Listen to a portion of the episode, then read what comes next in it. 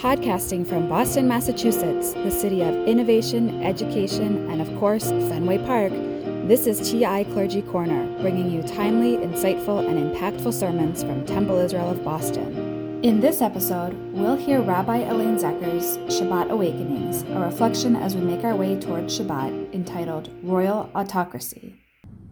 Kings do not need to testify. They don't need to judge or be judged. Mishnah Sanhedrin clearly stated this allowance. Deuteronomy allowed kings to keep many horses, but not many wives, lest their heart go astray. The king could not amass silver and gold to excess either.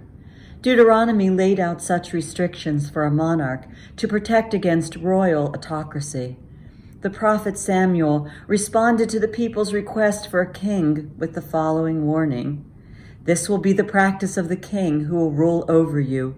He will take your sons and appoint them as charioteers and horsemen, and they will serve as outrunners for his chariots. He will appoint them as his chiefs of thousands or of fifties, or they will have to plow his fields, reap his harvest, and make his weapons and the equipment for his chariots.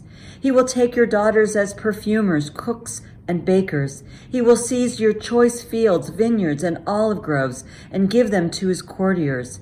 He will take a 10th part of your grain and vintage, and give it to his eunuchs and courtiers.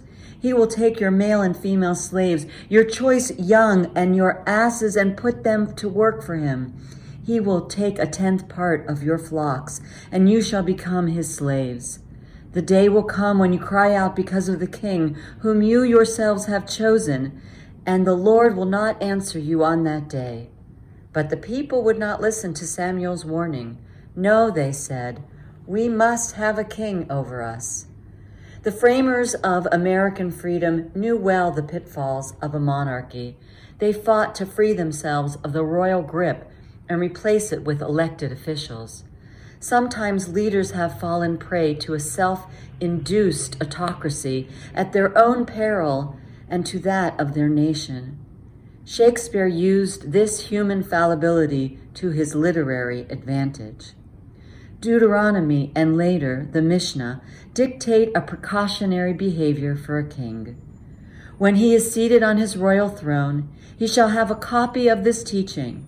Let it remain with him, and let him read it all his life, so that he may learn to revere the eternal his God, to observe faithfully every word of this teaching as well as these laws.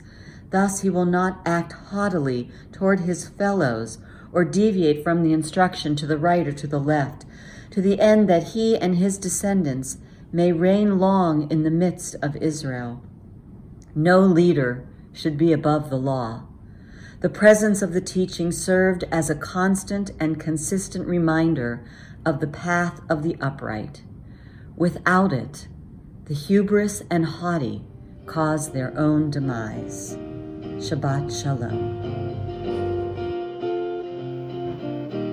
Join us tonight at 6 p.m. for Kabbalat Shabbat with special guest Professor Naomi Chazan, New Israel Fund board member and former deputy speaker of the Knesset, who will shed light on developments in Israel and the U.S. and the implications for both countries. Riverway Shabbat, for those in their 20s and 30s, begins at 7 p.m. Join us tomorrow morning for Shabbat services and Torah study beginning at 9 a.m. Thank goodness it's Shabbat begins at 10 a.m. Thanks for listening to TI Clergy Corner. If you like what you just heard, we hope you'll visit our website, www.tisrael.org/clergycorner. This has been a Temple Israel of Boston production. Join us next time for another episode of TI Clergy Corner.